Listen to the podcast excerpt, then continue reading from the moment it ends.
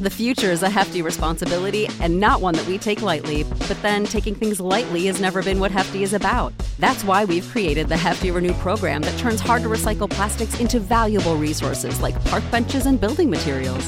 To participate, simply fill up an orange Hefty Renew bag with accepted items, tie it up, and drop it in with your regular recycling. That's it. It's that easy. It's time to rethink recycling with Renew. Particular valued resources may vary by geography. More info available at heftyrenew.com. Hello, everybody, and welcome back to Your Critically Acclaimed. My name is William Bibbiani. I'm a critic. Everybody calls me Bibbs. My name is Whitney Seibold. I'm the other one. Your Critically Acclaimed is a podcast here at the Critically Acclaimed Network, in which episodes are very specifically sponsored by our patrons at our top tier. So you can go to patreon.com/criticallyacclaimednetwork, and at our uppermost tier, you can get a podcast made about any topic of your choice. This is a new perk, a new reward that we're offering, and as with a lot of things that are new, we had to work out a few of the bugs, and one of the things that we didn't really think of when we created this was that the people who sponsored these might want these episodes to go live to everybody. Seems obvious now, but...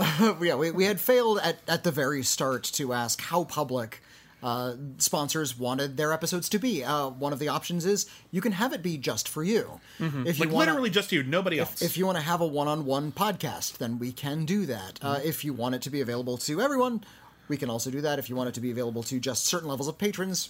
it's all up to you. That's fine. And that's all good. We have exclusive content for very specific patrons for a variety of reasons. And that's totally, totally fine. However, the very first episode of this that we did was sponsored by a person named Richard Francois. And they wanted us to do an episode in which we talked about the entire filmography of John Carpenter, a filmmaker that Whitney and I both really treasure. He made a lot of movies that we've both really cared for over the years, and we produced that podcast. I think it was the first one that we did, but it didn't occur to us to ask if this one could go live to everybody, because that wasn't really an option we had put forth yet. After we started putting a few episodes live to everybody, Richard got back to us and said, hey, you can totally put this out for everybody. I didn't know that was a thing. And we're like, we didn't know either. So this is an episode that we've already recorded. So there may be a few bits of conversation in this podcast about how this is exclusively for patrons. Disregard that. It's for everybody now. We just wanted to do a little intro, explain why this is a slightly older podcast that's coming out now. But I hope you like it. John Carpenter is one of my favorite filmmakers, and I love talking about his work. His work's been very influential to me. And Whitney, any other thoughts before we move on? No, we're about to gush about John Carpenter, so just prepare for that. Yeah, so disregard anything that has to do specifically with the Patreon. There's nothing wrong with it. It's just not relevant because it's going to everybody. And enjoy the show. Thank you very, very much. You're going to hear the whole intro over again because that's how podcasts work when you just sort of cut and paste them. Bye.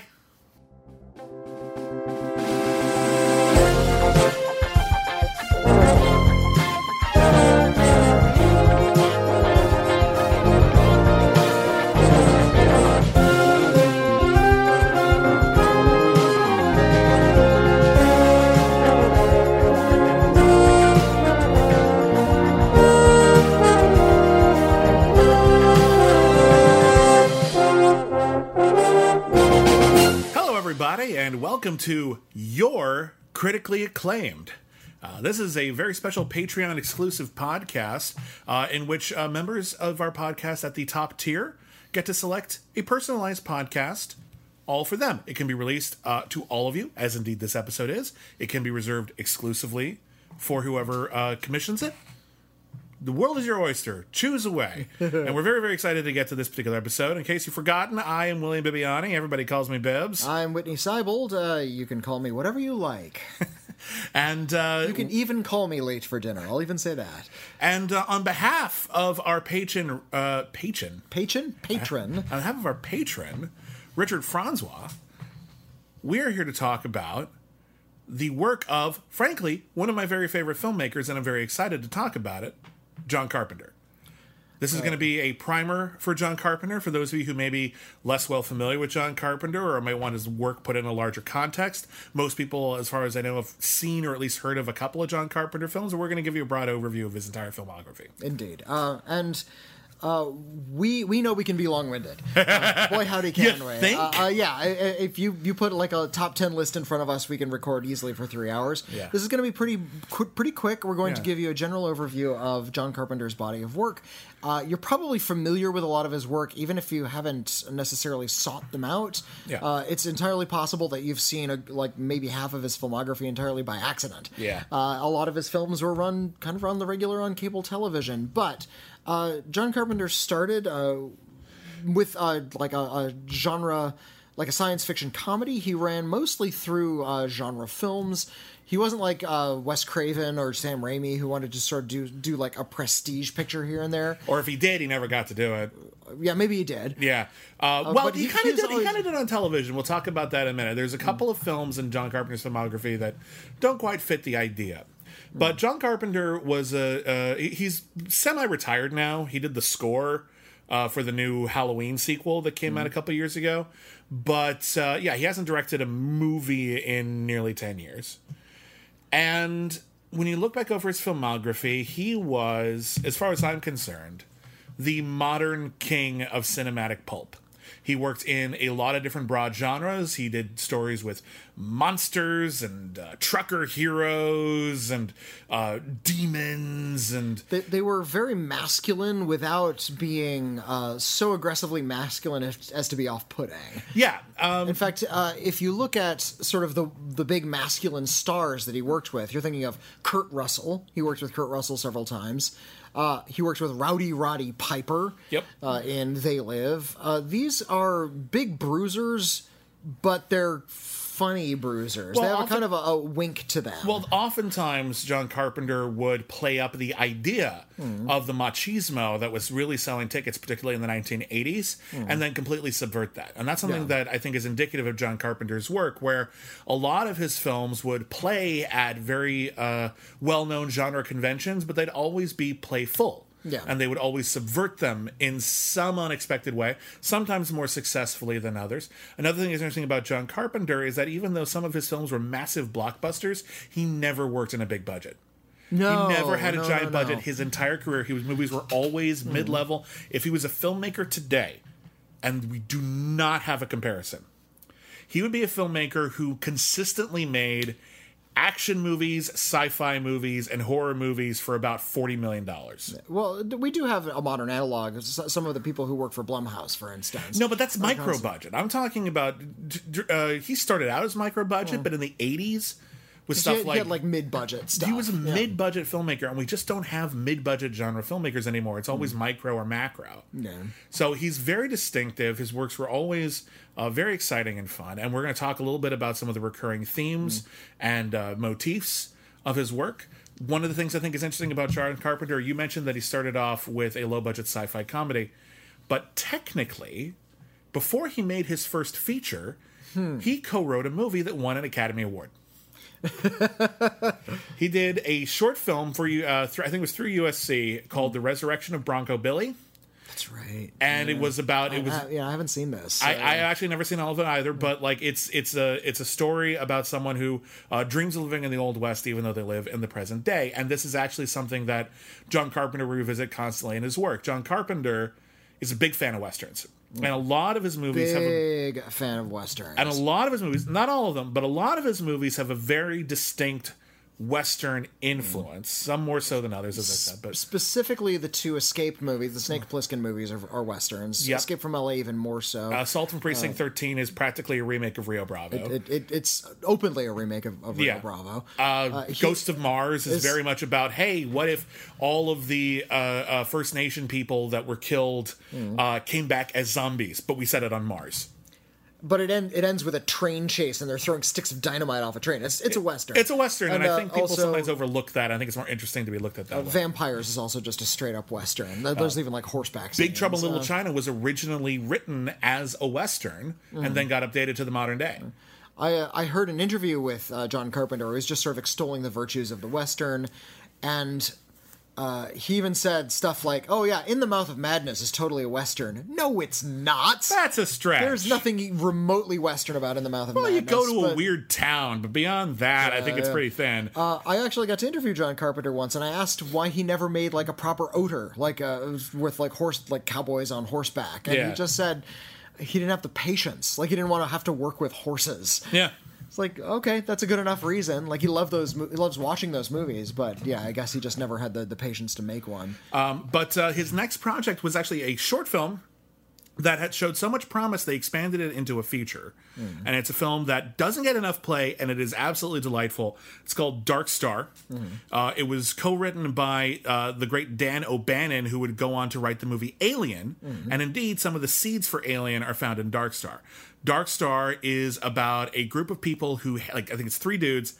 They hate each other. They're living in a confined space in the far reaches of the galaxy. Mm. Their only job is to find unstable planets and blow them up. Yeah, with bombs that are, for whatever reason, infused with artificial intelligence. The bombs speak. Yeah, I don't know why that was necessary. I think it's the sort of thing that, like, I think it's a commentary on technology that sounds like a good idea, but actually serves no purpose. Well, a comment, you know, there's a flavor of Dr. Strangelove in there. Mm-hmm. There's been just sort of a commentary on the nuclear arms race. But, you know, in the 70s, at that point, it's gotten a little stale. Everybody's bored with it. We can have a little... Dr. Strangelove, I think, proved we can have a little fun with our nuclear paranoia. Dark Star definitely has an element of that. I also feel it's also fair to compare this to a Western. It's about people in the deep frontier living in complete isolation. There's a whole sequence, and I believe this is part of the reshoot, where they are tormented by the one alien that they found. It's a red beach ball with feet. Mm-hmm. And it's all about this beach ball has decided to kill one of them, and they have to kill it back. And that's the seed of Alien. It looks absurd. And yet, it is so effectively told... Mm-hmm. Like visually, that even though it's a beach ball with feet, I worked at a Hollywood Video once, and we put this on the TVs because it's like PG rated and it's fine. And but people were like, "You have to take this off. This is frightening. It's a beach ball with feet, now, but it's so well made. Who cares? They're a little monstery feet. They got like claws. Yeah, but it's pretty thin though. Yeah. It looks ridiculous. It looks like a killer tomato. And they end up popping it they pop it like a beach ball. And of course, it's supposed to look like a beach ball. And it's kind of playful. You can tell Carpenter smoked a lot of weed at the time. And I think it's probably it's like pretty obvious, and that's no disparagement. Just that's clearly a lot of the inspiration, and of course, that also inspired the climax of the movie, which I think is the best part of the movie. Oh yeah, wherein they found a planet to blow up, and yet. When they set the bomb to go off, there's a malfunction and it won't let go of the ship and it's going to blow them up. Yeah. And so one of the guys has to put on a spacesuit, go outside, and talk to the bomb. Because the bomb is artificially intelligent. And talk philosophy to the bomb. And they start... he realizes that when he's talking to this artificial intelligence, they have to get to philosophy pretty fast. Yeah. It's like, well, you can't blow up because you're gonna blow up the ship. And the bomb says, that's my function. I was built to blow things up. And if you tell me not to blow up... I cease to exist. My raison d'etre is why am I here? It's an existentialist dilemma. Yeah, and so here's why you're here. You actually have free will. You can choose whatever you like. You don't have to fit into the mold you were built for. Imagine being a huge fucking stoner. Imagine like Seth Rogen in Pineapple Express. Okay, has to talk a nuclear bomb into not exploding while completely high. Mm. That's Dark Star. Dark Star is great. It's very low budget, and that I think that only adds to its charm. It's really great. It's totally worth seeking out. We're going to move on. His next movie was Assault on Precinct 13, which is a siege movie. It is about a isolated police precinct in the absolute worst part of town after all of the gangs in the area have stolen a lot of assault weapons. And I've basically formed a makeshift army. And through a series of actually really shocking acts of violence, Kids are murdered. Yeah, it's really brutal. Awful. But like someone ends up pissing off all these gangs and taking refuge in this isolated police precinct the day before it's supposed to go defunct. So they've got a skeleton crew who's only there to like pick up the phone and tell them to call someone else. See, that's got a good Hollywood premise, right? Great Hollywood premise. Also, there was a prison bus that was transporting prisoners, and one of them got sick, and they just had a layover there at the same time. So now the cops have to team up with the prisoners in order to fight off a never-ending army of heavily armed criminals who want to kill everybody. It's super fucking intense. It's not as stylized as I think something like people expect from something like John Wick or The Raid or whatever. Oh goodness, no! But no, it's really low. It's very efficient, and when you want to learn how to do action storytelling efficiently, I would say the best thing you can do: watch Assault on Precinct 13. John Carpenter had announced pretty early on, not with Dark Star. Dark Star, I feel like he's kind of fooling around a little bit. Yeah. But with Assault on Precinct 13 he really displayed that he had just sort of a natural knack for cinematic storytelling. Yeah. It seems effortless. It's amazing. I've always been really taken by it, and I can't really put my finger on like his style, like a kind of shot he does. Mm-hmm. He likes Panaglide.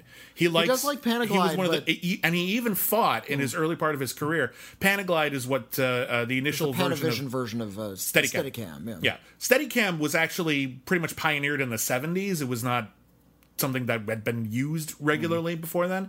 And John Carpenter was an early, very, very big fan of it. And he fought really hard, even though he was making low-budget movies. Assault on Precinct 13 and Halloween were very cheap films. He fought to get this technology because he argued, and I've read like books of interviews with him where he made a big deal out of it, we can like make do with some other cheap things on the set, but in the end, all we've got is the footage. And if the footage looks professional, the movie is professional. Yeah. It won't look like a low budget movie if we shoot it like a big budget movie.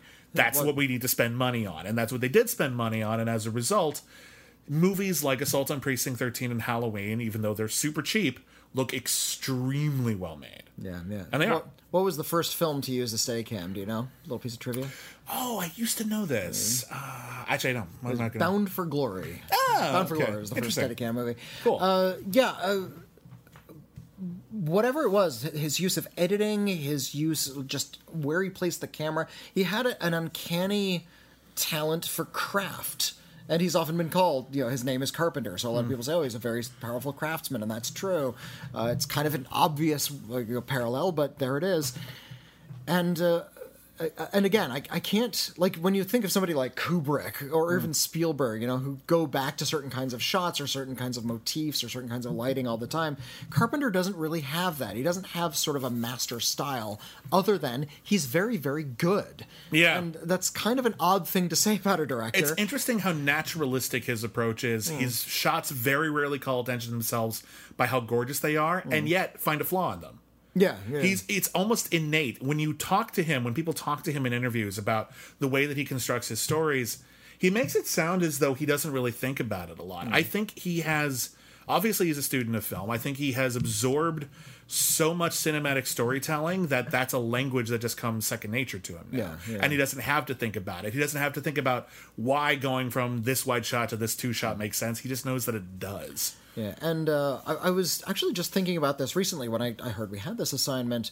If there was any kind of actually like ideological through line through John Carpenter's movies, and I'm looking over his filmography here in front of me. He did Dark Star, that was a comedy. He did Starman was a little bit more soulful, I guess. That's sort of like his one prestige picture, if he has one. It's a family movie in a lot of ways. And then he also nominated for Academy Award. That's true, and there's also Memoirs of an Invisible Man, which is kind of part special effects showcase and part comedy because it stars Chevy Chase. Yeah, that's an odd duck. That one's a little bit out of his filmography. Apart from those, there is a strong streak of kind of working class nihilism running through his films. He actually feels very bitterly about the state of the world. Yeah. If you look at his films, he works in horror a lot. Yeah. Horror is, and you can argue this if you like, but I believe this very strongly. Horror is a genre that appeals to our nihilism, appeals to our sense of destruction. I think there are exceptions to that, but as a genre as a whole, that's not true. It doesn't tend to be a very hopeful genre because people are killed in horror movies, or people are terrified in horror movies. There's monsters. Yeah. It's proof that there's evil. Can it be overcome? Yes, that's the catharsis, but we're there to see the fear. I was thinking about, and it's interesting because it's basically like the other side of the coin of what you just said. You're talking about this working class nihilism, this sort of meat and potatoes. I like my action movies, actiony. I like my horror movies, horror-y. But there's this element of me that I just don't trust the state of affairs. I look at a lot of John Carpenter's work, and I think this is something that has largely been overlooked because so many of his movies have over time become mainstream. I see a very subversive streak. Absolutely. Through a lot of his films. Sure. And almost all of his movies on some level are undermining authority, institutions, genre expectations. Dark Stars, of course, is an existentialist film. Assault on Precinct 13 is very much about where cops and criminals like meet up in the center in a crisis. Something like Halloween is about the failure of psychology to explain evil on that level. It's actually a pretty good parallel with The Exorcist. Escape from New York and Escape from L.A. are very cynical and satirical about the locales that they're doing. Also, they're very mistrustful of authority. A distrust of authority is throughout his entire work. I mean, even Prince of Darkness. We're going to meet Satan. What is he? A jar of green liquid. Subversion. Also, he's explained entirely through science. The 6-foot thermos of NyQuil in the basement of a church. Big Trouble in Little China is about a big, macho action hero who spends 90% of the movie being completely useless. And who's unconscious for the climax. And who all of the people of color do all the cool stuff and get everything done, and all he does is look cool at the end of it. He thinks he's the hero of the story when he has it. He gets to throw a knife at the end. Yeah. That's it. That's all he does the entire movie. Fucking great. It's so that movie and Predator are the two most subversive action movies of the 1980s. They're just so they work on the superficial level, but once you start thinking about them, you realize they fucking hate Commando. They fucking hate that shit. The macho guys who really love Big Trouble in Little China doesn't make any sense to me because it's like an anti-macho film. Yeah, but it's very satirical. Going back a little bit, he did make Halloween in 1978. What more can we say about Halloween that hasn't been said already? It's one of the best. It's codified the slasher as a genre, as it has been written many times. It's beautifully told. It's wonderfully filmed. Dean Cundey filmed it. He ended up working with Spielberg. It's incredibly bloody efficient. And if you know anything about the production, you'd see that John Carpenter was also one of those any trick that works kind of filmmakers. Like a lot of forced perspective and weird lighting tricks that just got better shots. They were supposed to take place in the fall because it's Halloween. They did not shoot in the fall. They had literally one garbage bag full of dry leaves. It's also, and they had to pick it up again after every shot and move it around. It also takes place in Haddonfield, Illinois, and yet there's like schools with doors that open directly to the outdoors. They wouldn't have those in a state where there's like snow. There's also palm trees. If you look like one block away, there's all these deep focus shots of the town, and like they were careful not to put them in the foreground too often, although there's a couple. There's also a few shots where you see like smoke drifting by in front of the camera, and that's actually just John Carpenter smoking right next to the camera. Part of me wondered, this is probably not true, but there's actually, I noticed one other movie where I've seen that, and it's actually The Blob with Steve McQueen. You can see somebody's cigarette smoke. There's one scene where Steve McQueen is just talking to, I forget who his co-lead is in that, but he's just talking to his romantic lead. It's not Pat Neal. It's I don't think so. But in any case, he's talking to his romantic lead, and it's just a conversation. They're talking about, that blob's gonna blah blah blah, and but you can just see this whiff of smoke. And if you've ever known a smoker, you know that is only coming from a cigarette. That is exactly its cigarette height. That is thicker at the bloom, and then it like dissipates over space. It's totally just someone smoking off camera. They just left it in. Probably you never noticed it until the Criterion Collection cleaned it up. John Carpenter is a huge fan of old horror movies, and he puts his old horror movies in his movies, and some of his horror movies, partially as a callback, partially for fun, partially to set tone and set these things in sort of a grander tradition, I think. And there's a part of me that's just like, they smoked in The Blob, who gives a shit. Homage. It's probably not the case. But what do you have any sort of like unique observations about Halloween, like something that only you kind of have glommed onto about the movie? Not only me. I think that the thing that people don't talk about, and that was something I already addressed and we've talked about before and we've discussed it, which is Halloween is, was taking place at a time when psychology was experiencing a cultural renaissance, a new wave of respect as watch any TV movie from this era. The hero of every TV movie of the 1970s was a psychologist who came out at the beginning of the third act to explain everything. Philip Kaufman's version of Invasion of the Body Snatchers deals with similar topics. But John Carpenter's film is about how we have a respected psychologist, played by Donald fucking Pleasance, very respectable actor. Mm. And his whole thing is psychology is worthless, that thing is evil. Mm. And I think part of that is just used to just make Michael Myers scary. He cannot be explained by science. But I think once you start delving into that, you realize that this is a world in which there is no institution that will save you. There is no explanation through science or observation that makes sense. Mm-hmm. Sometimes things are just scary. And I think that's something that makes Halloween more frightening than a lot of other slasher movies, which have perhaps a cleaner motivation for the killings. Mm-hmm. Something like Friday the 13th, Jason and his mother have very clear motivation for why they do what they do. Yeah. Freddy has a very clear motivation for why he does what he does. Michael Myers is literally just evil, which is one of the reasons why it always bugged me when they said, no, Laurie was his sister and that's why. Yeah. I'm like, well, what the fuck is that? He killed his sister, he wanted to kill more, and now he's doing it again. That's it.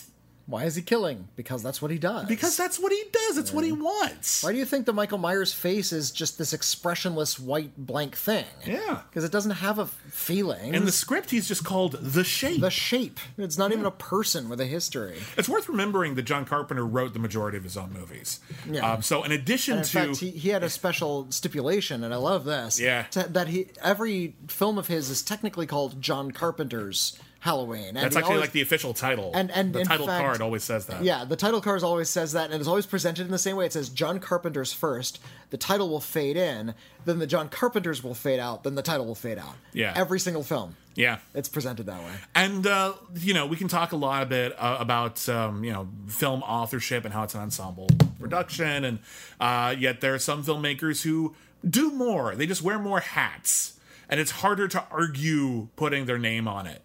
Unless you argue against it always, which is perfectly fair.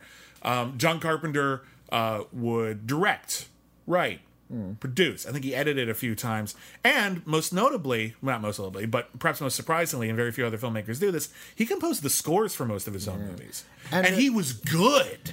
He composed his own scores. A lot of people have criticized his scores for being kind of repetitive, and that's because he would actually improvise the scores. Like, there were silent movies. He'd shoot them without music, because you have to, but he would play the film back and would just sort of riff. Yeah. He'd just get on his guitar and just sort of start to figure out what the score was going to be for there. And I actually think he was kind of genius in the way that he scored his movies, because a lot of his scores are a little repetitive. You've made that point, but repetitive is memorable. Yeah.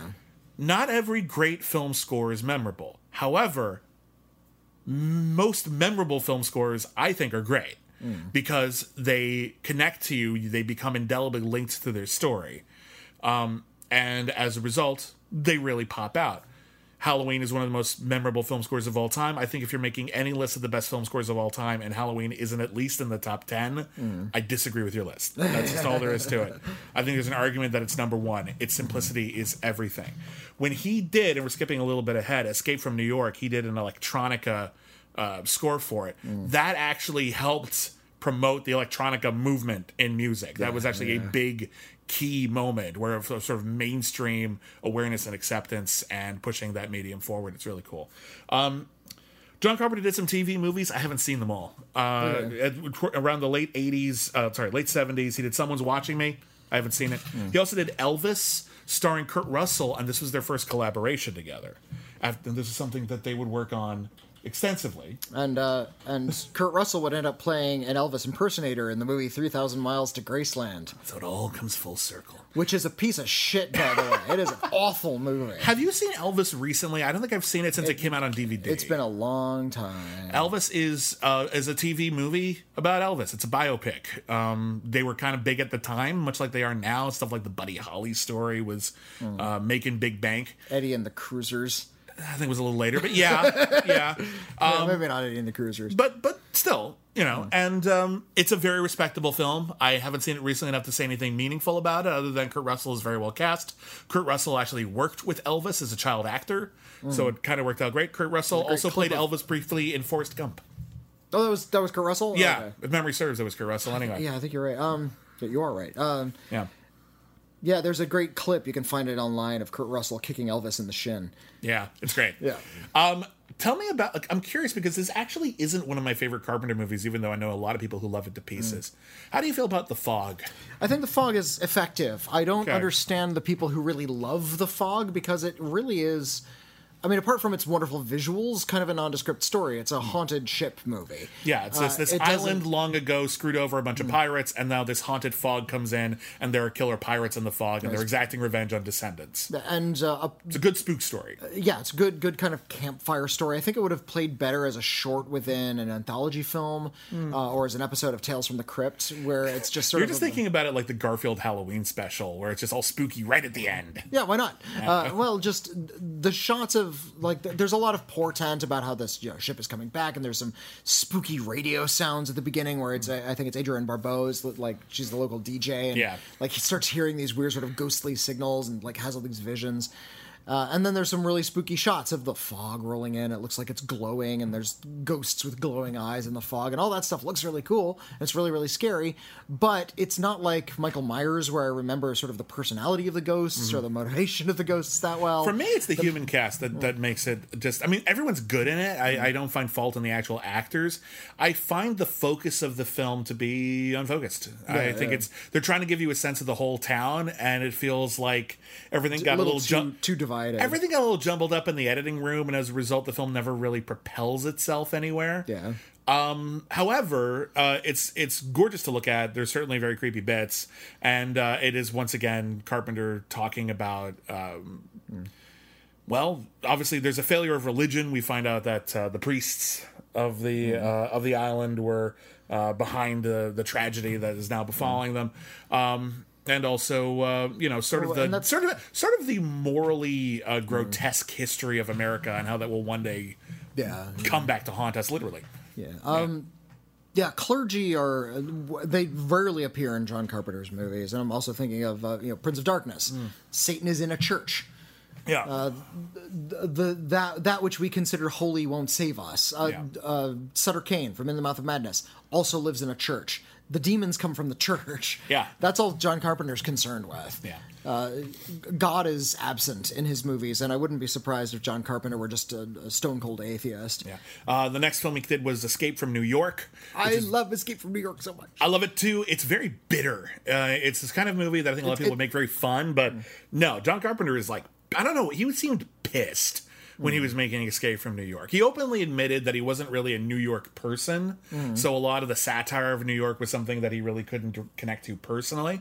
But the idea of Kurt Russell, who was totally changing his public image, by the way, by playing this unstoppable, amoral, badass outlaw, Snake Plissken, with an eye patch and a gravelly voice. He's Clint Eastwood. He's just doing Clint Eastwood. He's doing Clint Eastwood, but whatever. Like, in fact, Lee Van Cleef is in the movie. It's pretty obvious. It's true, but regardless, Kurt Russell wasn't known for that kind of role. That was a daring switcheroo for him, and he sells it. He's great. He's a wonderful hero in this movie. He's also...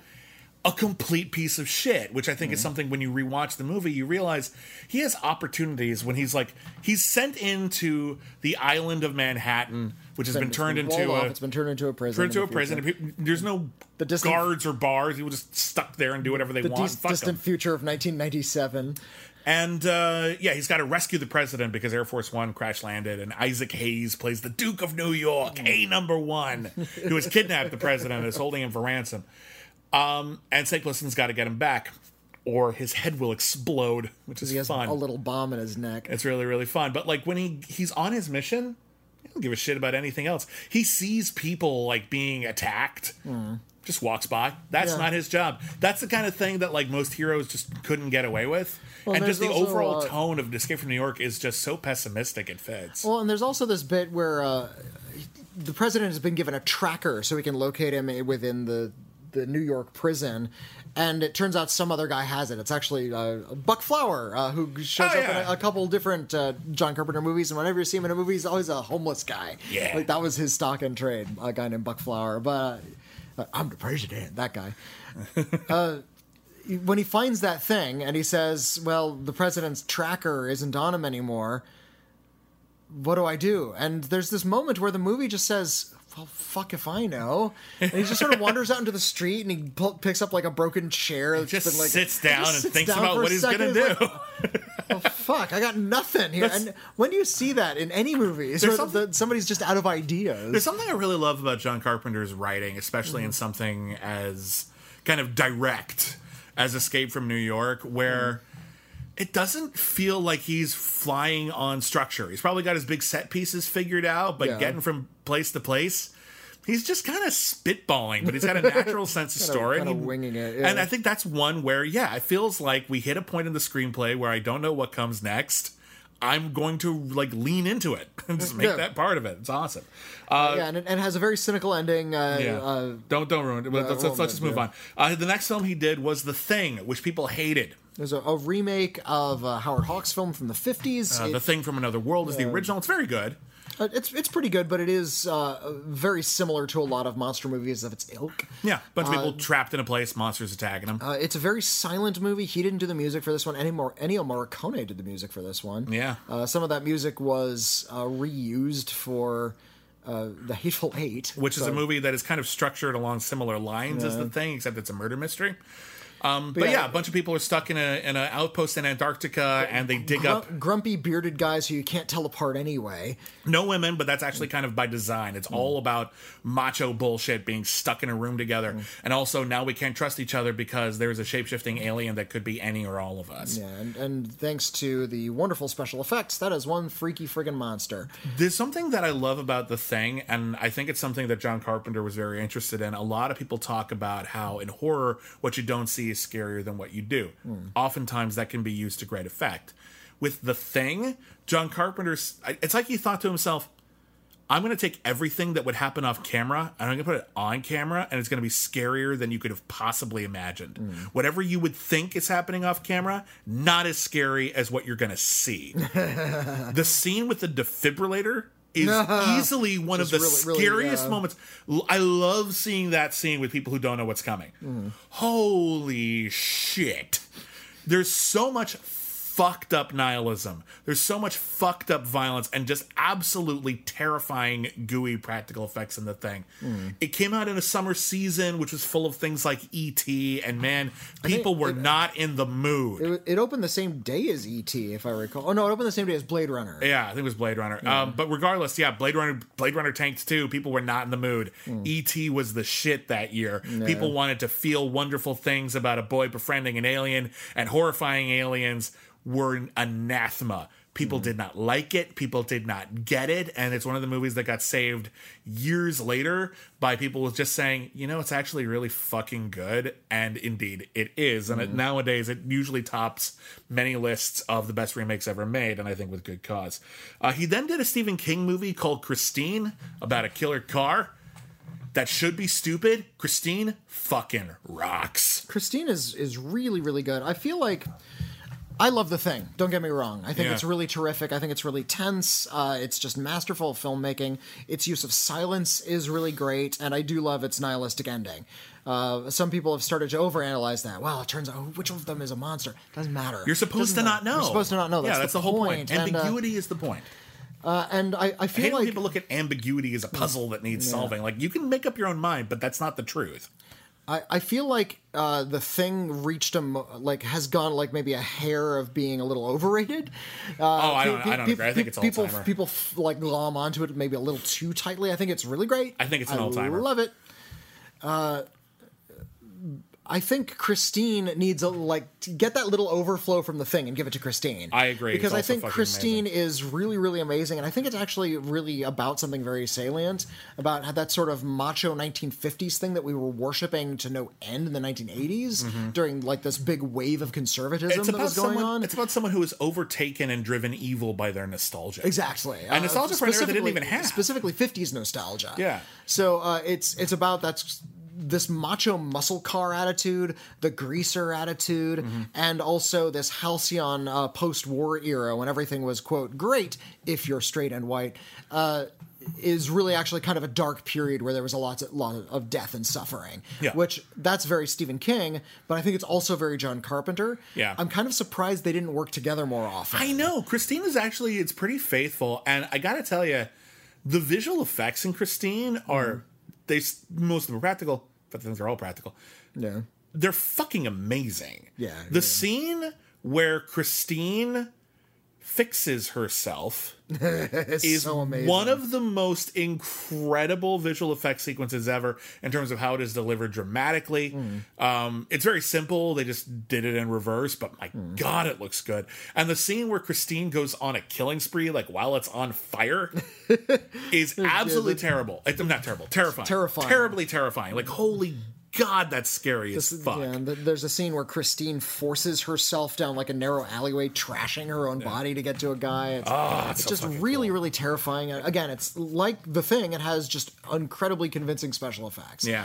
Just with a living car. You're convinced that thing is alive. Yeah. Maybe, again, I think Stephen King always had a fascination with 50s nostalgia. I think John Carpenter just hated it. Yeah. I think he was ready to move the fuck on. It's like one of the last lines of dialogue is, I hate 50s music. I find it really odd that the new It movies is about, like, late 80s nostalgia. It fits. We have this attitude about the 50s. We look over the bad stuff. We think about the halcyon pop culture stuff. Yeah. We're not interrogating just how fucking awful it could have been. I suppose so. I think it fits. Anyway, the next thing he did was Starman, which I haven't seen in years. Whitney, how long has it been since you've seen Starman? I saw Starman to prepare for a Popcorn Mafia podcast back when Grey Drake was still doing that. So more recently than I have. So kind of recently. What are your thoughts on Starman? Because I don't think I have anything salient to say about it. This is his most emotional picture. It's his most human picture. He like I said, this one kind of stands apart in that it's not wholly nihilistic. It's about a space alien who crashes to Earth. Like The Thing, it's sort of a shapeshifter, but it takes the form of the main character's dead husband. Karen Allen, Karen Allen's dead husband, and the creature's played by Jeff Bridges. Who was nominated for an Oscar for this. Only person to get an Oscar nomination for, I think, any John Carpenter movie. Yeah, I think so. Yeah, crazy. I'd be interested to find out who was nominated for an Best Actor Oscar for playing a non-human character. Well, Jeff Bridges. Willem Dafoe is another one, but... Michael Shannon played a fictional character in Nocturnal Animals. He's human, but he doesn't exist. Doesn't count. Okay. Doesn't count. Like, specifically not like a creature. Yeah. Jekyll and Hyde count? Someone won an Academy Award for that? Oh, maybe so. Yeah. I would say the Joker is nominally. No, I don't. He's human. What do you got? Yeah, I guess so. It doesn't work. But it is more about how the alien and Karen Allen are kind of using one another to learn about their own humanity. The creature is learning about the way humans function in a much more mechanical way, but she's learning to sort of explore her emotions over getting over her dead husband and kind of essentially having another chance with him, even though it's really this creature. Interesting. Well, after Starman, he moved on to Big... Yeah. It feels like Spielberg. Yeah. He's trying to do a Spielberg shtick, and I think he does it reasonably well. It has a following. People do enjoy the movie. I've never heard anyone say they hated it. Yeah, it's not really talked about because I think a lot of John Carpenter's fans are... you get into sentimental. Not so sentimental, and also you get into John Carpenter when you're in like junior high or high school, and you're not sort of ready for a tale of mourning the loss of a dead husband when you're 13. Big Trouble in Little China came next. Big Trouble in Little China is one of my favorite movies. It's absolutely wonderful. It's very imaginative, and it's about a trucker played by Kurt Russell who gets swept up in an ancient battle between good and evil, between Chinese immigrants. Who have brought over their mysticism and their mythology to America. It's got a bunch of incredible characters, amazing visual effects. The fights aren't as good as they could be now, but for the time, American kung fu movies just weren't that interesting. They actually do this great technique where in order to get like really exciting impact shots, they would just put a dummy in the foreground and have someone beat the shit out of it. So like you're fighting with the pole just for a split second, like a flash frame of like a dummy in the foreground, which is the wig, and you just hear him hit it and the crunching noise. It's so effective. Like John Carpenter, like he liked kung fu movies, but he wanted to bring his own flavor to it, and he absolutely did. And yeah, it's all about how everyone is interesting except the white guy. There's an opening to the movie that kind of subverts that, where the guy, character Egg Shen, played by Victor Wong. Victor Wong is in that? I think it's in that. Who plays Egg Shen? Let me look that up. Yeah, but I think it's Victor Wong.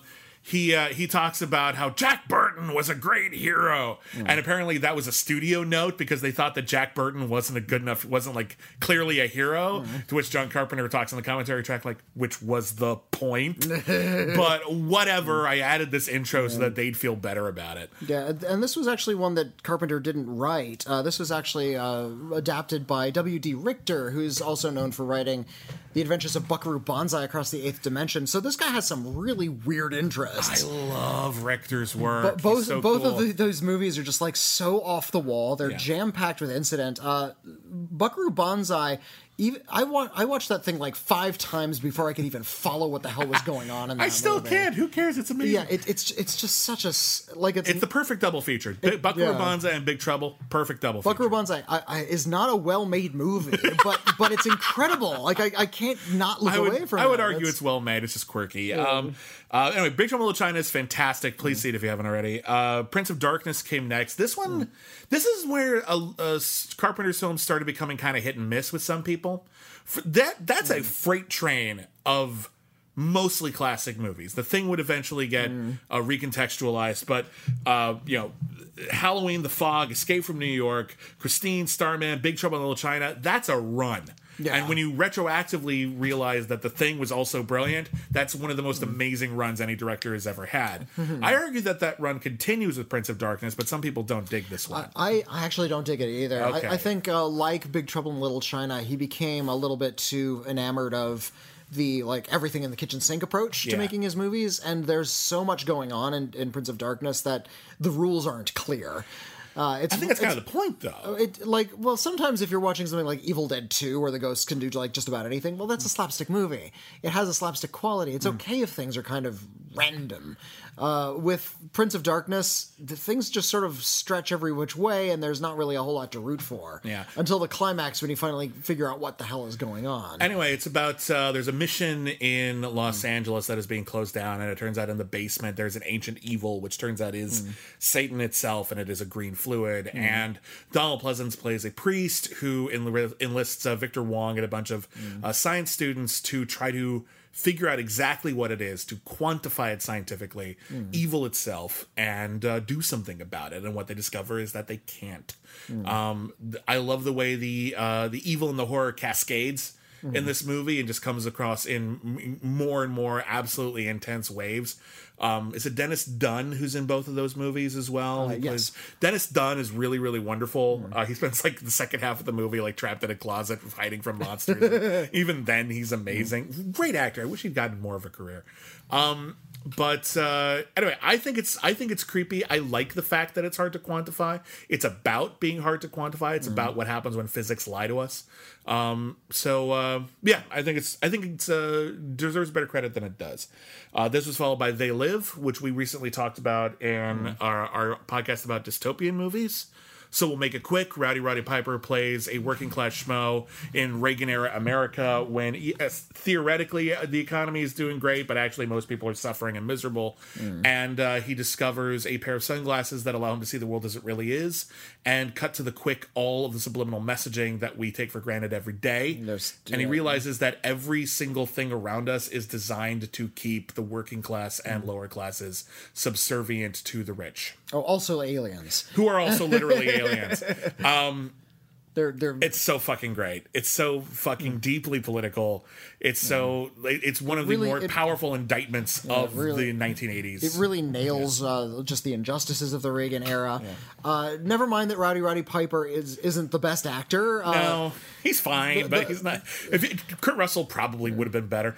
Typically, if you see a John Carpenter movie that isn't great, imagine the lead is played by Kurt Russell. All of a sudden, it's better. He probably wrote it for a better actor. They just had the right vibe. But yeah, I think he's actually really, really good. The fight between Rowdy Roddy Piper and Keith David in the alleyway really annoyed me when I was a teenager. Yeah, because it goes on a long time. Because it goes on a long, long time. It's like, oh, they just put this in because he's a wrestler and they want to see him do wrestling moves. But it does actually have a thematic purpose. A lot of people have pointed out that it's that hard to change someone's mind. Slows the film down a bit, but I think it does serve a function. It's fair. Yeah. It's fair. And it's one of my favorite John Carpenter films. He took a 4-year hiatus before he directed Memoirs of an Invisible Man. There hadn't been a high-profile Invisible Man movie in a while, and the movie uses some pretty top-flight visual effects, actually. Well, like, literally, it's a good-looking Invisible Man movie. However, because it stars Chevy Chase, I think it gets muddled because the script isn't actually that funny, but Chevy Chase plays it like it's funny. Yeah. And it's not.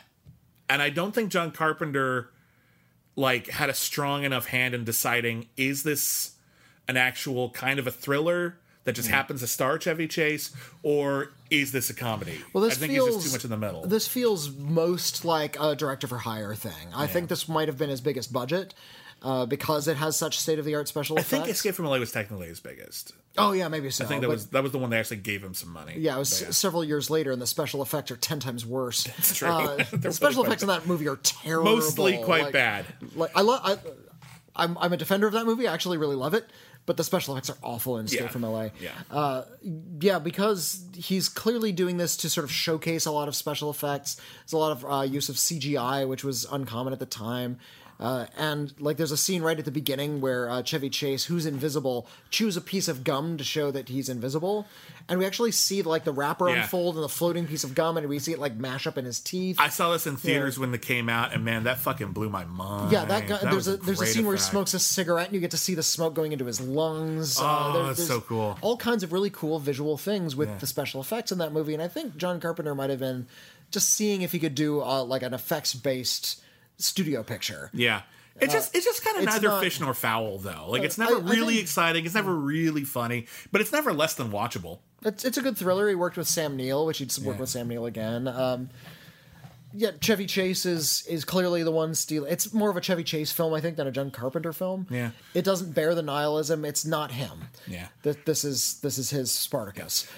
He did a movie called Body Bags, in which he played an undead coroner, which was a TV special. It's a TV special and arguably a pilot. We might actually cover it someday and cancel too soon if I can get that confirmed. But it's a horror anthology. John Carpenter wrote a couple of segments. The best segment is one where Stacy Keach plays a guy who's losing his hair and ends up getting alien hair. Each hair is a little tiny alien snake monster that's burrowing into a real creepy image. It's cool. Body Bags is fun, but I don't have a lot to say about it. In the Mouth of Madness came next. John Carpenter had played with Lovecraftian themes before, particularly in The Thing and Prince of Darkness. And indeed, these three films make up what is called his Apocalypse trilogy, which are talking about how evil will one day come back and destroy the world. Which was pretty loose. Just thematically, it's not a real trilogy. They don't connect in any meaningful way. I'd be surprised if he was doing that on purpose. Even they just three films of a piece in his filmography. But yeah, it's about a guy who is investigating the disappearance of an author, horror author, whose books are so scary they drive people mad. And what he finds is that the horror author has disappeared into a town that's supposed to exist only within the author's books. What a great fun premise, and holy shit is this movie scary. It's really scary. It's really existential. It deals with these really weird, heady ideas, not in that stoner sort of way either. No. This is more I stayed up way too late reading Poe, and now I'm just terrified of the fabric of the universe itself. He's talking about the very nature of horror, and if horror exists to scare you, what is the zenith of that? What's the end goal of that? Yeah, if that's what horror is, then horror would surely destroy us. And it's not explicitly based off of Lovecraft. It is, however, and I haven't seen Color Out of Space. I heard that might be the new one, but as far as I'm concerned, it's the best Lovecraftian movie. It understands the underlying themes of madness, of cosmic horror, of protagonists who are so completely out of their element that all they can do is lose their mind. Fantastic fucking movie. Let's see. After that, he did a movie that sucks, Village of the Damned.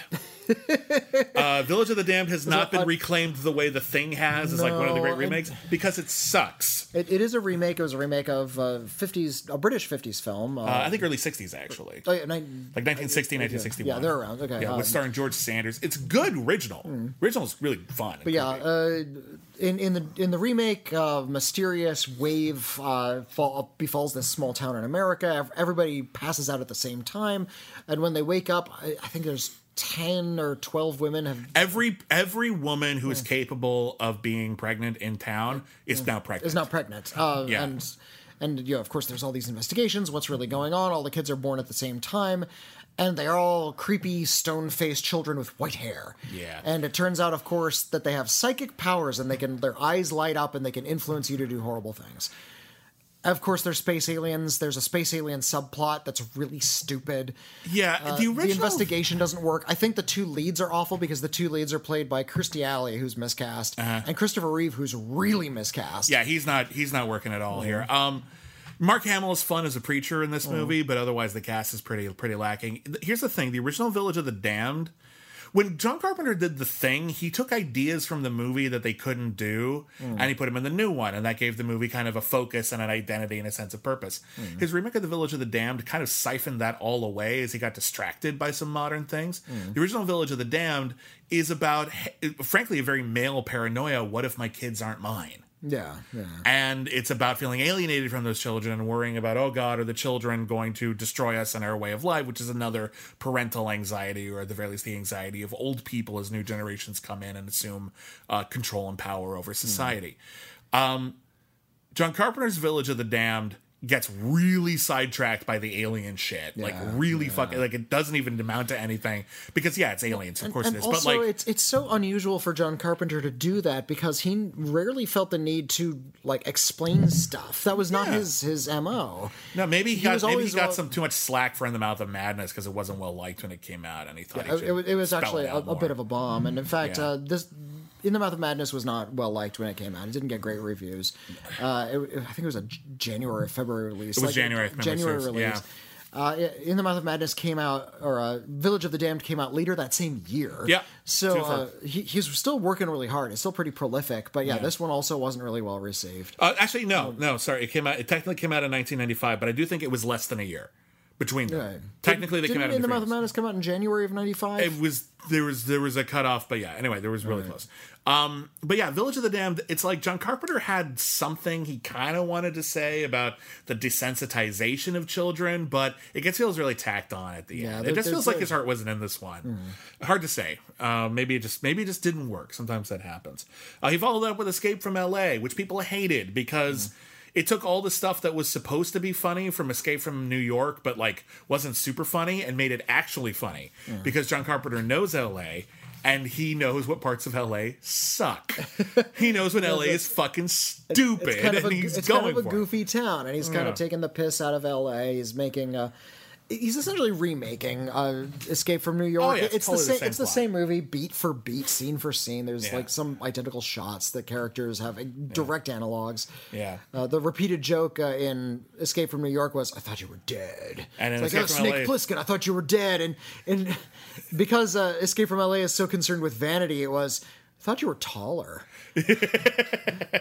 Snake Plissken, thought you'd be taller. Yeah, it's a silly movie. It's a movie in which Snake Plissken surfs a tidal wave down Sunset Boulevard with Peter Fonda and surfs directly into the back seat of Steve Buscemi's Cadillac. Yeah, his convertible Cadillac. Yeah, fucking awesome is what that is. You either agree that that's awesome or you are not on the wavelength of this movie at all. If you're expecting this to be badass, you're in the wrong theater. This is a comedy, and it's a funny comedy. The scenes of Pam Grier as a trans woman haven't aged very well, but apart from that, it ends with the hero hang gliding into Disneyland, dropping sticks of dynamite.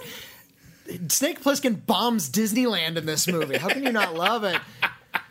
And it ends with an ending that's even more cynical than Escape from New York. So I feel like this was the last movie that we've ever seen where John Carpenter felt like he was just genuinely having fun. Everything else after this, they're not bad movies necessarily, but it feels like he's not playful anymore. Well, having fun, and I think speaking to that streak of nihilism within him, because the film he did after this was actually several years later. He did, or he's 2 years later, he did Vampires, based on the novel. And novel is better, by the way. Novel's quite good. Actually, I haven't read the novel, but yeah. It's about...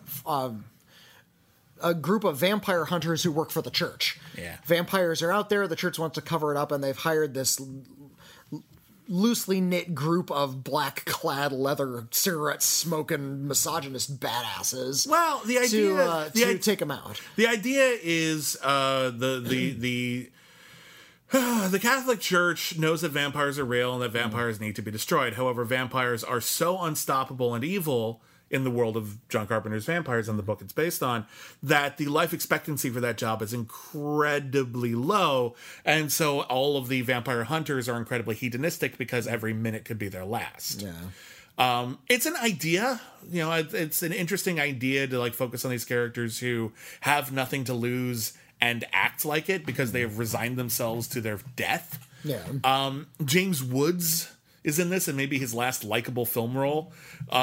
Which is weird because he plays such a dickhead, but... He's a dick, but, you know, he's got a justification for it. He's actually a good fit for John Carpenter. I remember his last line... One of his friends has been turned into a vampire by the end, and at the end he's like, okay, I'm not going to kill you. And then he says, vaya con Dios. And I remember in Roger Ebert's review, he says, that's not something you say to a vampire. It's probably true. Yeah. I will say this, John Carpenter is not what I would call a feminist filmmaker. I think he's made some films that have treated women well. I think he's made some films that treated women very badly. And Vampires treats women very badly. It is incredibly misogynist. Cheryl Lee's in this movie, and she's been bitten by a vampire, and it's half the movie's dead. And mistreated and Daniel Baldwin treats her so fucking terrible. Yeah, she's going to turn into a monster, but man, the movie relishes in her suffering in a way that's really uncomfortable. And you know, I do think that John Carpenter was trying to make a point about how these badasses are also just really horrible to women, but he had to mistreat a woman in order to depict that. I don't think it comes across very well. No. I would love to see a version of this, like, directed by a woman. Oh, yeah, that'd be cool. It just doesn't put up with that bullshit. Yeah, he only had two more features left in him. The next one was Ghosts of Mars, which we already talked about. Which I think gets a bad reputation. It takes place, and maybe this is an apology for Vampires. It takes place in a future society which is entirely matriarchal. Yeah, women rule everything. And Natasha Henstridge leads a team of badasses to an outpost in Mars, which has ostensibly for a prison transfer. Not unlike Assault on Precinct 13, the bad guy's played by Ice Cube. He's the most badass dude in the universe. He doesn't quite sell it. But the thing is Desolation Jones. They discover that the town has been like overrun and destroyed, and it turns out that they've been overrun by the original inhabitants of Mars, who of course thinly failed allegories for First Nation people. They rise up, they take over the bodies of whoever is living, and they reclaim what is theirs. Whoever's dead. I think they took over the bodies. You know what I mean? Like, they were recently dead, and now they had bodies to take over. And a lot of people didn't like the design of the lead evil guy, because he looks a lot like Marilyn Manson with the pale skin and the piercings. I don't care. He looks fine. It's fine. It's not amazing design, but he's fine. It's an okay movie, but it's definitely lower rung John Carpenter. It's better than Village of the Damned. He's working with a lower budget than I think he wanted. It's pretty high overall for John Carpenter, but not great. I think he obviously wanted to do more of a blockbuster. But yeah, from In the Mouth of Madness all the way through the end of his career, his films weren't well received. He just sort of fell out. And a lot of people... The landscape changed. There wasn't a market for these kind of mid-range movies the way that there used to be. Yeah. And as a result, it was harder to get them noticed even when they were good. And we've made this observation before that John Carpenter, along with a lot of his contemporaries, people like Joe Dante, people like... who else? Stuart Gordon. Stuart Gordon was another one. Tobe Hooper. These are people who made a lot of really notable... genre films in like the 1970s and 1980s who just couldn't survive into the 90s. Yeah. Something shifted in the 90s. They were so... Movies got bigger and movies got smaller. It's not quite as big a schism as there is now, but that schism was starting. Well, also, I think just their operational ethos didn't fit anymore. These were people who were very interested in deconstructing, hating, or satirizing the status quo. Yeah. There are all these, you look at Joe Dante, his films are very playful, but they're also like a little bit subversive. They feel a little bit naughty. John Carpenter's films are very bleak at their core. Mm-hmm. But accessible for the most part. Toby Hooper was just out of his mind. If you look at some of his more personal projects, they make no sense. And even some of his more... Toby Hooper's The Mangler is one of the most incomprehensible mainstream films you've ever seen. It's so fucking bad. That's the reason I like it, but I cannot go with you on this journey. I will never, ever call it a good film, but I do like it. Okay.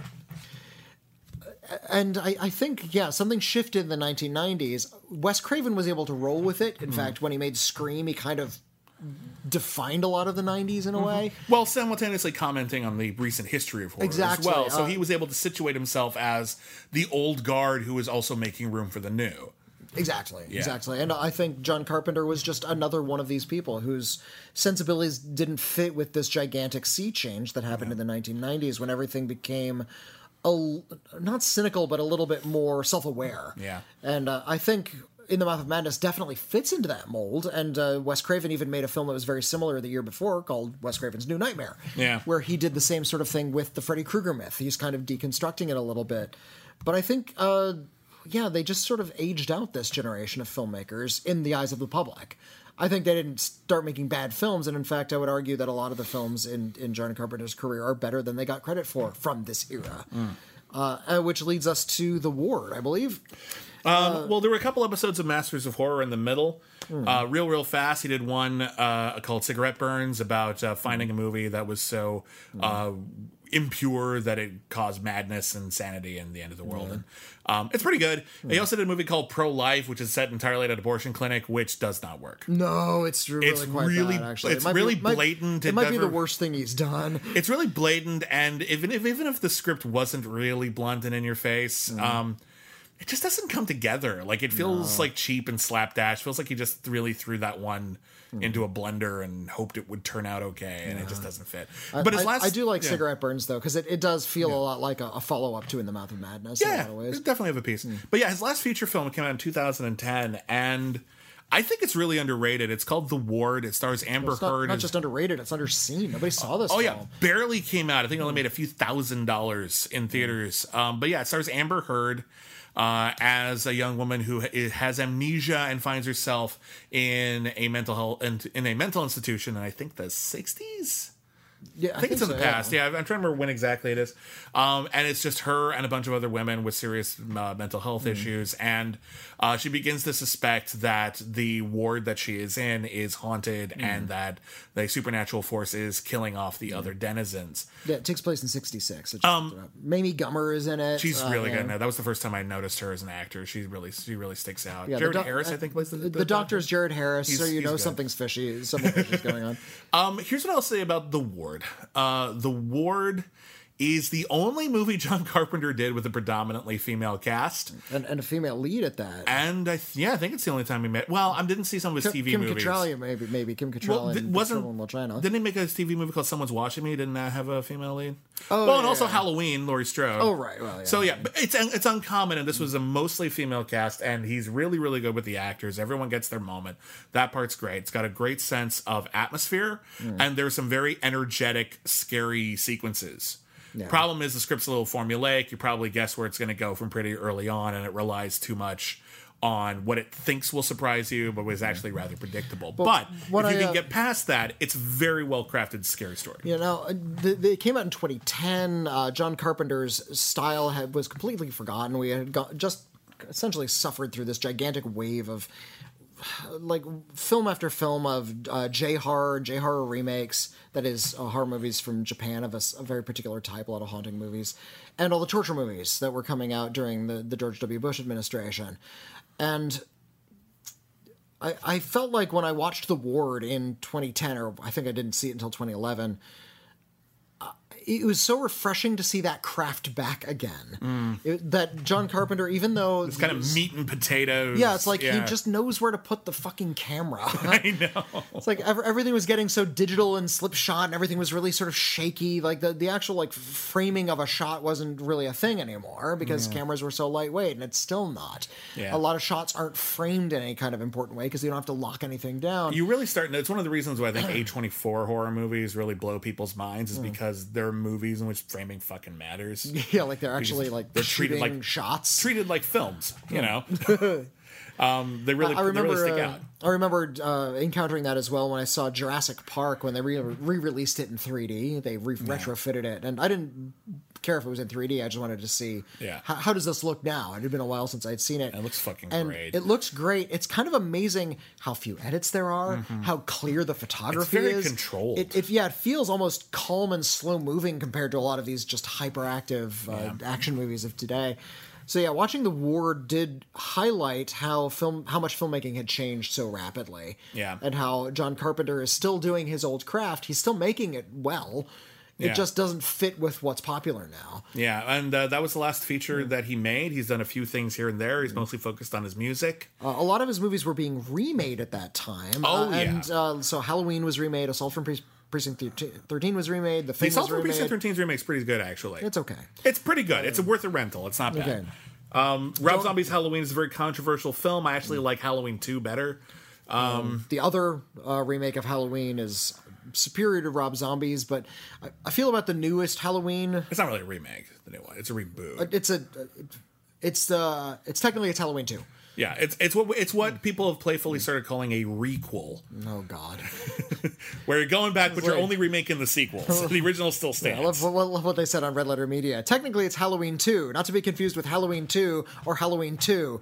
Yeah. Oh God. It's such a mess. It's getting confusing, I agree.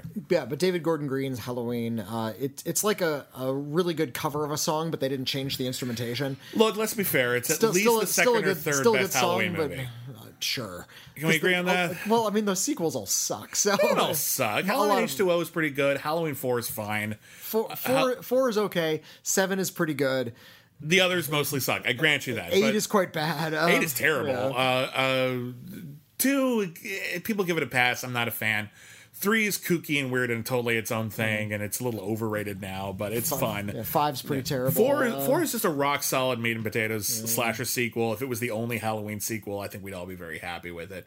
5 is dumb. 6 is dumber. 6 is very dumb. 7 is frankly rock solid and frankly hits almost all the same beats as David Gordon Green's film. I think Jamie Lee Curtis gives a fantastic performance in both, and that's really the saving grace of both films. Two different versions of the same character. It's the saving grace of both films. I think the kills are scarier in the newer Halloween David Gordon Green one. But I didn't see the remake of The Fog. Remember, that was also remade. I did not either. No. I'm trying to think of the... I guess that's it all in terms of remakes, but... John Carpenter stopped giving shits at some point. Yeah. He just didn't really care, and he's even said in interviews, like people saying, "What do you think about all these remakes? They're kind of violating your vision, or they're changing what you're saying, or they're inserting themselves in your classic." And he says, "I love it when they remake my movies because I hold up my hands and a check floats into it, and I've done no work."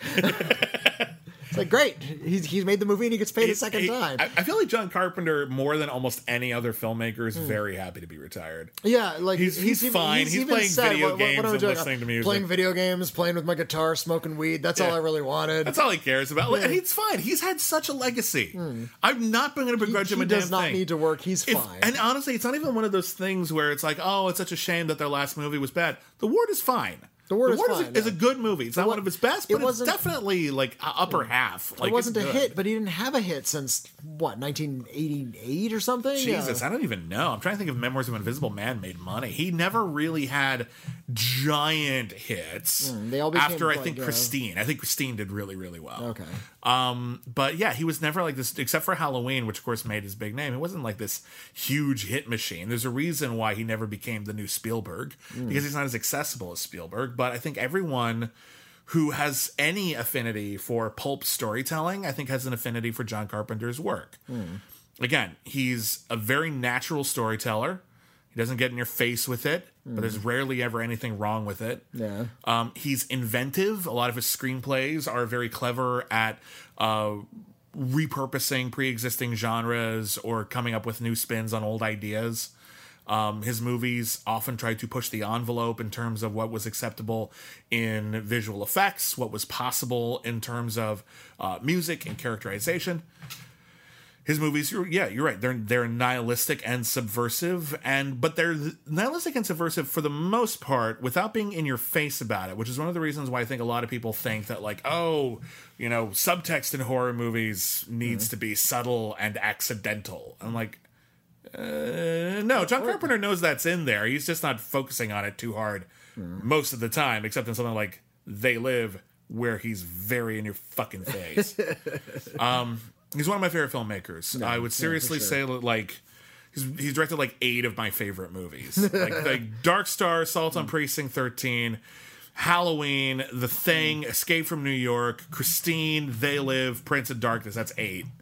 Oh, and In the Mouth of Madness. 9 of my favorite movies. So those are all end up in my top 100 movies of all time, probably. Yeah, I love Halloween. I love Escape from New York. I've said before that In the Mouth of Madness kind of blew my mind in just the right way at just the right age, so it kind of got me into movies in this weird sort of way. Even his bad movies, like Village of the Damned, still have that weird hook to it. Yeah, they're not awful. They just don't really work.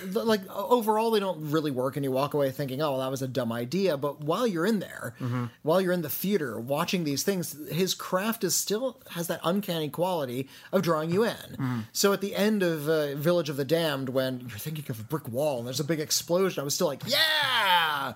The Village of the Damned. It's like this crappy movie I didn't care about, but that moment still got me. So I feel like there aren't too many filmmakers like that don't have filmmakers who have a signature, don't have a signature style, but still manage to just be great. Yeah. They're the filmmakers who make it look easy. Yeah. Because they're not calling attention to how hard it is. And that's one of the reasons why John Carpenter is great. He feels like the working class director. Yeah. The director who made movies for people who didn't need a lot of razzle-dazzle, who didn't need even necessarily a lot of really deep drama, although sometimes it's in there. He's there for people who just want a really good, scary sci-fi action story. Yeah. And he will deliver, and he delivered almost every single time. He's one of my favorite filmmakers. One of Whitney's favorite filmmakers. Has been a real pleasure. We weren't supposed to review all of his movies, but when we're giving a primer, we just feel like we need to give an overview of his entire work. When we get on a tear, we're sorry, but we love his work. We just wanted to give people something to think about for all of his movies and contextualize them with his other work. And anyway, we hope that if you enjoy the works of John Carpenter. This has been a fun trip down memory lane. If this is relatively new to you, the work of John Carpenter, there's a lot of films to check out, and we hope we've guided you to the ones maybe you should start with. But they're pretty much all recommended, even the ones I don't like. So that is Your Critically Acclaimed. I want to thank once again Richard Francois for his contributions and for his really wonderful suggestion.